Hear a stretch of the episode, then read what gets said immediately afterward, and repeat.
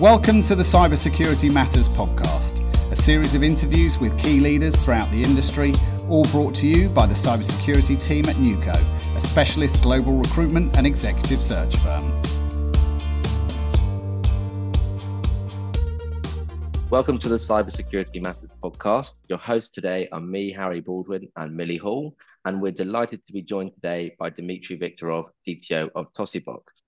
Dmitriy is a versatile security leader and executive with over 25 years experience leading diverse, high-performing global teams across the engineering, technical, and commercial function. Starting out in software engineering leadership, Dmitriy joined Finnish security powerhouse F-Secure and went on to introduce and lead the development of new innovative products in the company's portfolio. Before departing the company, which became WithSecure after the merger in 2022, Dmitriy was the head of product and technology for a high-profile and fast-growing cloud protection solution.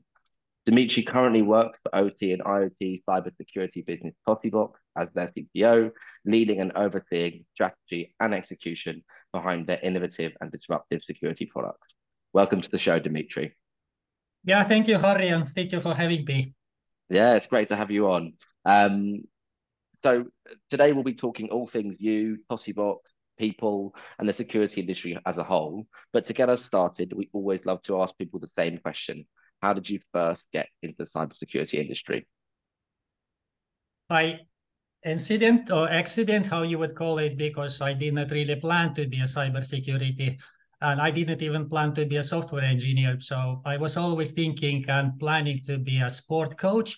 So, and then like many things happened, and then my life actually changed a bit. So then after the university, I ended up in the software engineering. And even in the beginning of my career, again, I didn't do things related to the security at all. But then logically or evolutionary, I basically started looking into security and then actually taking more leadership positions. So then I got like my, my hands dirty in that business.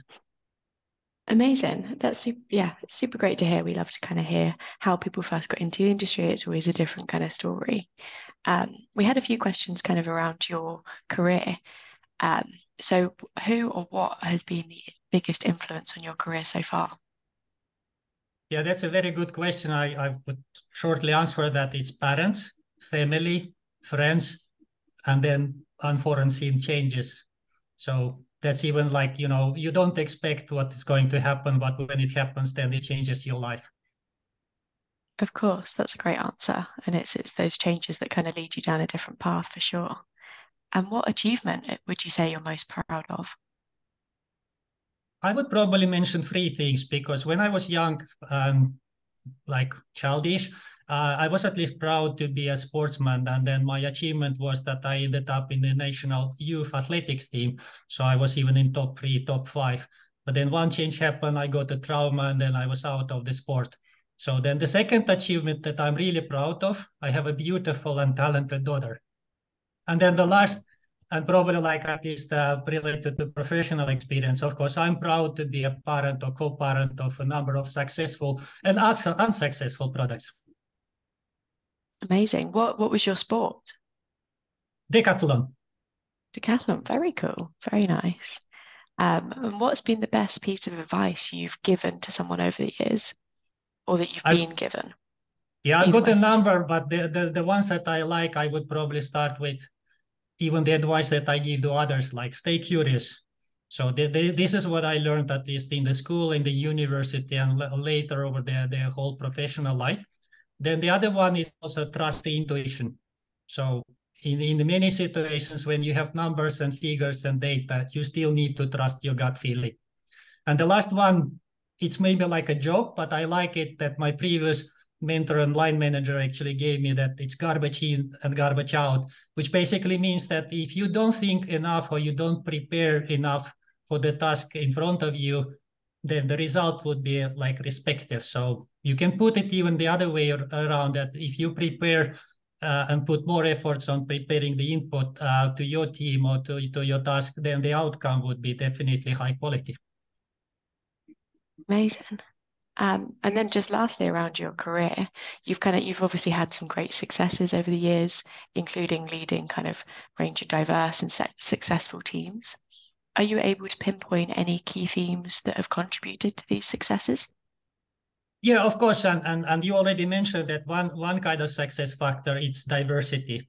So I was probably lucky and and uh, honored to work with the talented people, but then at least I noticed, and that was a pattern that the high high performance teams they were typically diverse and then I joined, of course, the Finnish company, and then the, the company was so different from many other companies in, in Finland. So from the day one, it was international and diverse. So we had like many nationalities. And when I joined the company, the Finland was not even in the Eurozone. So, and that was uh, unusual that in this company, English was the, the like a main language. Uh, the other one uh, factor of success, I would mention trust within the team because that also contributes to the high performance of the team. So if people trust each other in the team and they also uh, get support from the line manager or supervisor, that that's actually a good formula and definitely like increases the chance that the team will commit. Another uh, factor that I was at least practicing and noticed or probably learned from, from my experience that it's about empowerment. So this is critical, and that's actually what I'm currently advocating, that you need to push the decision-making down, down to the team, as down as possible, because people in the teams, they know what needs to be done. Line manager or leaders, they need to guide, but they need at least to make sure that people, uh, your teams or your, your people get uh, like all data to make decisions on their own. And then the last but not least, I would say that it's in empathy. So it's not only that you need to work with the teams as a professionals, you also need to like care about them as a people. Brilliant. Yeah, there's a fantastic answers, Dimitri. I mean, so many of those are really interesting. Um, onto the kind of talent section. One of the most amazing things in any industry is its people, and the cybersecurity industry is no different. Um, obviously, the landscape is constantly changing. What do you think are the key talent and hiring topics that need addressing the most in the cybersecurity market? Mm. I would start first maybe with uh, admitting the problem that we, we have a significant uh, cybersecurity uh, shortage. And quite often, especially when we are recruiting people and, and engineers to, to, to the company like Tosibox or WithSecure in the past, obviously many engineers are asking like, okay, should I know like the cybersecurity topic or not. Uh, of course, in many cases, that's not a mandatory requirement, but this is actually like illustrates the problem that uh, we still need more and we need at least some, again, expertise.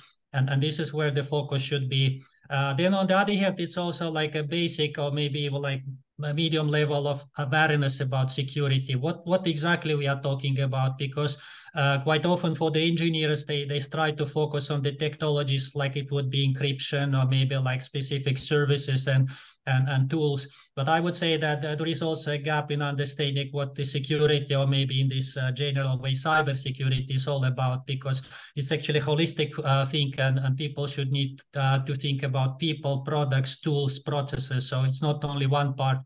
Uh, then I also see that the, the modern reality, since the organizations are moving more to the cloud, then it's also specific knowledge that we are currently missing, or maybe it's not like uh, on the good level. It's a cloud security expertise. So people also need to, to understand like what are the differences between cloud environments, on-prem environment, between your local machine and then the cloud infrastructure, which also leads to the maybe more specific area about what I would call security DevOps or DevSecOps. So uh, it's also a new paradigm or mindset. So that that is many teams who need to adapt to the fact that uh, since they are developing solutions, they are also responsible for the security. And in the cybersecurity, you know, it's a twofold problem. So first of all, you build the solutions to guarantee security for your customers. On the other hand, you also must build your solutions as secure as possible. Uh, then, of course, uh, specific uh, areas where we, we have a problem with the key talent, that's what's coming actually from the regulatory compliance, all these standards. It also requires people to understand those standards and also map them to the practical solutions and probably like uh, specific implementation and processes. And the last thing, which is obviously a, like a big, big thing, not only in the cybersecurity, but pretty much like in whole IT industry, it's this machine learning and AI. So that's actually, we also have at least uh, a problem with the talent and also at least expertise about how to use AI or machine learning in the security solutions.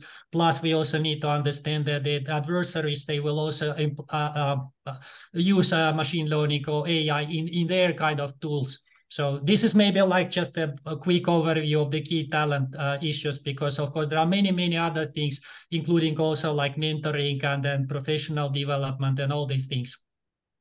Yeah, no, that, that's really interesting.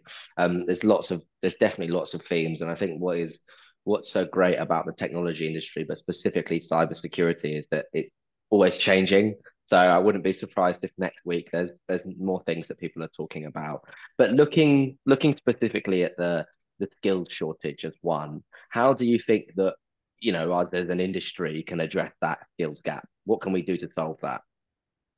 Well, I would first start even like with the basic uh, like security expertise or knowledge kind of development already maybe in the university. I would even like dream that maybe in schools there would be already some classes that would explain kids like what the security is all about or how it actually like comes to the cyber security. Um, so that, that would be probably my, my initial kind of thought. Uh, definitely the education and training programs are essential, but then it's also like within the organizations, and I'm not talking about uh, organizations as cybersecurity vendors, but it's organizations who need to be protected. Uh, they, they should not rely on the security tools only. So uh, they also need to build internal educational training programs. Also, make sure that people understand like uh, why it's not a good kind of idea to click the links in the email messages coming outside. Why you should not open like attachments right away. So e education and awareness is is the key. Uh, and then, of course, for the professionals, it's it's quite important. And like you said, it's continuous learning things are changing so rapidly, not only the cybersecurity domain, but in whole technology kind of domain. Landscape is shifting so rapidly, and then the new things popping up immediately, so that you need to start thinking like how you are going to address it, whether it would be a leverage kind of for your own business, or would it be opportunity, or would it be a threat? So another aspect, at least I would say, what was also at least about this key talent issue, I, I think we are not actually like um, utilizing the, the pool of talent and resources we have in terms of diversity or inclusion. Uh, personally, at least I had also uh, experience working with women in my team, and I, I saw a significant difference so I, I think at least in many many kind of engineering uh, disciplines, women definitely need to focus and build their expertise. So uh, there is a great potential, uh, and I know that th this is where we need to put the focus on. And and then I'm also happy to see when when women and and then the other nationalities are joining our teams because they bring a bit of diversity. They bring bring a bit different kind of uh, perspective, and that only makes things uh, much more better. So uh, then the other thing I would also consider the, the, the whole collaboration in the industries. So on different verticals and different kind of levels. So industry need to collaborate and share the knowledge. Plus, of course, we need to innovate and we need to invest in the advanced technology. So this is how I would basically summarize. Yeah, that's brilliant. There's, there's so much so much interesting stuff in there. Um, do you think that in some cases, um, I think in some of the really specific technology spaces, um, businesses and hiring managers can be very, they need to have 10 years of experience in this space, which has only been around for five to 10 years. Do you think that that should be uh, that kind of, do you think hiring managers and businesses should soften up on the on the hard requirements or do you think it's more about um, when people are a young girl at university? Do you think it's more about them getting that experience there? Like, what do you think is is kind of a solution on that side of things? Mm, maybe, and again, this is my opinion, and it's also like at least from my previous background as a sportman, I personally believe that the generalists are more important nowadays than the specialists. Um, why? Because again, the landscape is so different, and then you need to understand different aspects. And cybersecurity is the same thing. So, and then of course, you need to have maybe like experts in certain fields. But if you need to build like a holistic solutions and really advanced solutions, so then you need to bring expertise from from different angles. And then it's also a good idea to mix like a team with like uh, younger people and they're like more senior people, so that people would bring a different kind of use on the, the solution and, and tackle the problem. So again, I had an experience working with uh, different teams and I see that sometimes it's important that you, you have like, again, different experiences because if you build, of course, teams around only seniority, it might help. And in certain cases, you need to do it when especially you do a bit of research or you are building advanced yeah. technology when you need to have experts. But in many many cases when you are building like a product based on the combinations of technologies then i would say that even like uh, people without experience in cybersecurity they can actually also make a big impact. Yeah for sure. That's great. I mean look i'd, I'd love some of your answers there. It's really interesting. Um now moving on to something that we call the, the topic that matters. Um couple of questions here I'm really interested to hear your input on kind of critical infrastructure, OT security, all that sort of stuff. So to kick things off, could you tell us a bit about what you think are the main challenges associated with securing critical infrastructure? Mm-hmm. Yeah, that's a good point. Uh, good question. And then I was also like wondering about that right in the beginning because I joined Tosibox uh, not that long ago, uh, and then of course I'm I'm coming mainly from the IT security world, but now I'm jumping in what we call operational technology or industrial uh, operational technology world. Uh, so there are many similarities, especially on like uh, like threats and then all this stuff but the OT and, and maybe IoT kind of domain, I would say it's a bit lagging behind. It's more conservative if you compare with IT, um, cybersecurity, or maybe IT in general. So specific issues, I would say that at least one thing quite important for, for our customers, it's so-called operational continuity. So if you compare that like uh, in IT world, you can take some IT systems down for the short period of time if you need to patch it, update it, or migrate in OT, it's very, very difficult because you you are basically like providing essential and critical services, not in terms of IT, but it might be like a real buildings, manufacturers, like conveyors, you name it. So you can't take them down if you, let's say, want to apply a patch or you need to reconfigure or you need to secure. That's the big thing. And then we also know, at least from our business, that the life cycle even for the cybersecurity products is, is way longer than you might actually see in IT. So at least previously, I remember when we were like de defining the life cycle model, then it would be maximum three years. In OT, you start from three years, but then it might be actually like five years or even 10 years you are talking about. So, but then the other like uh, challenges in, IT, in OT cybersecurity, they are pretty much the same in IT. Maybe again, the emphasis to the legacy systems so um, there are quite many like technologies still in the in the OT or used by the customers that rely even like on the protocols which have nothing to do with TCP/IP. So that that's the challenge. But other than that, I can quickly mention same issues with uh, like you you might see on the IT side. So it's actually like limited uh, skills and technologies. Uh, it's also complexity and interdependencies. Then it's again lack of patching and updates insider threats, of course, they are there 10 plus, of course, and maybe that's also like a key thing for the OT that, that some infrastructure is, is physically exposed. So think about like those those uh, buildings and machineries and whatnot. They are available, and, and then the bad guys can basically like come even close to, to that infrastructure. And then of course, like one mega trend which actually now brings OT closer to IT. There, there is this ongoing convergence so now like IT and OT walls, they are not really overlapping, but they are coming close to each other. Yeah, no, really, really interesting. Um, tell me a bit about how Tosibox uh, is unique and how it solves some of those challenge in what you guys do.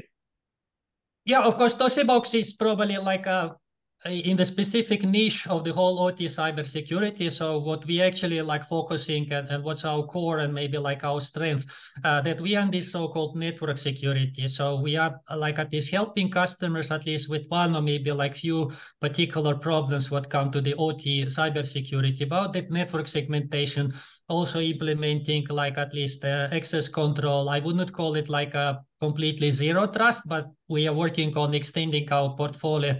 And of course, we we at least making sure that the customers can do it like easily, securely, and in more automatic way. Because like I said previously, like customers might use like a different technologies, different protocols, and that's probably also like our unique proposition that uh, our platform is actually uh, protocol agnostic and even industry agnostic. So even if you use uh, some old legacy technologies and, and devices, uh, Tosibox might actually make it easy to connect with your like IT network and then also manage it remotely. Yeah. Fantastic. No, really interesting. And you mentioned that you had the the kind of transition from the traditional IT security side to OT security. How did you find it? Did it feel like two different worlds at the beginning, or is it does it feel like, you know, what how how was the transition for you, and why did you decide to make that change? Well, at least I decided to, to change it at least for various reasons. And, and one reason was, of course, a new domain and new knowledge uh, for myself. Uh, of course, I, I have quite often the, this kind of deja vu feeling that, okay, I've seen and heard this before. Uh, specifically, maybe one example about the cloud, because I remember maybe like five, seven years ago when we were building solutions in the IT cybersecurity space and we were talking about like cloud based solutions. At that point, customers were saying, no, we don't trust cloud. So we prefer on-prem. Um, same I hear now, like in OT security space. I was like, wait a second. I remember, like I've heard this before. But anyway, the trend, of course, continues, and we see many, many customers also in the OT world that they eventually, of course, uh, embrace the change and they start using uh, cloud. So we already at least like um, comfortable and, and, and talking to our customers that the cloud is eventually a, a leverage and uh, even I myself as a security kind of expert saying that it doesn't matter on-prem or cloud, it's basically secure. And then the security comes from, from yourself, how you implement it. Yeah, brilliant. No, that's great. Um, and you've spoken quite a lot about um, practices and regulations within within OT security. What what should the best practices within OT security include?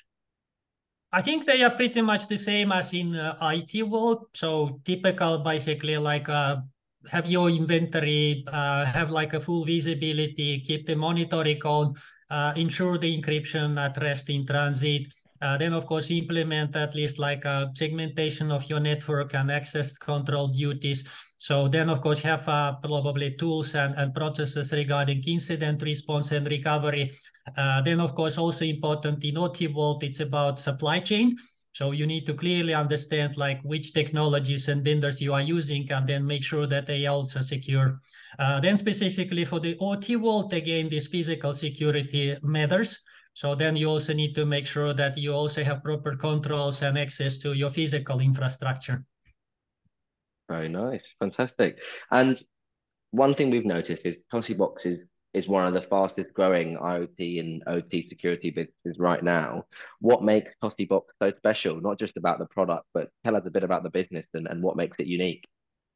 Well, first of all, we are Finnish, so that, yeah. that already explains, right? No, I'm kidding. Uh, but basically, if we if we look at the other solutions available in the market, at least uh, where we stand uh, uh, uh, comparing with the competition, it's simplicity and automation. So this this is where we actually like making a lot of efforts to improve it. So with our patent technologies, we, we definitely bring the sim simplicity to the high level. So that, that's important for us.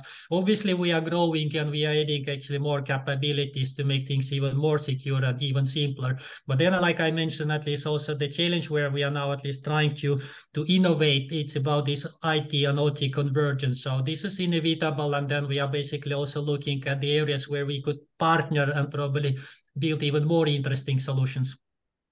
Fantastic. No, no, there's some some brilliant answers there, Dimitri. I've, I've, I've been really interesting and thought provoking. Um, some of the stuff that you've shared. Um, and before we hit you with our final question, we're going to do something called a quick fire round. So I'm going to offer you one one thing or the other, and you've got to say what you would pick. Um, are you ready? Yeah, let's go. Okay. Um, Netflix or Disney? Netflix. What was the last movie you watched? Oh, that tough one.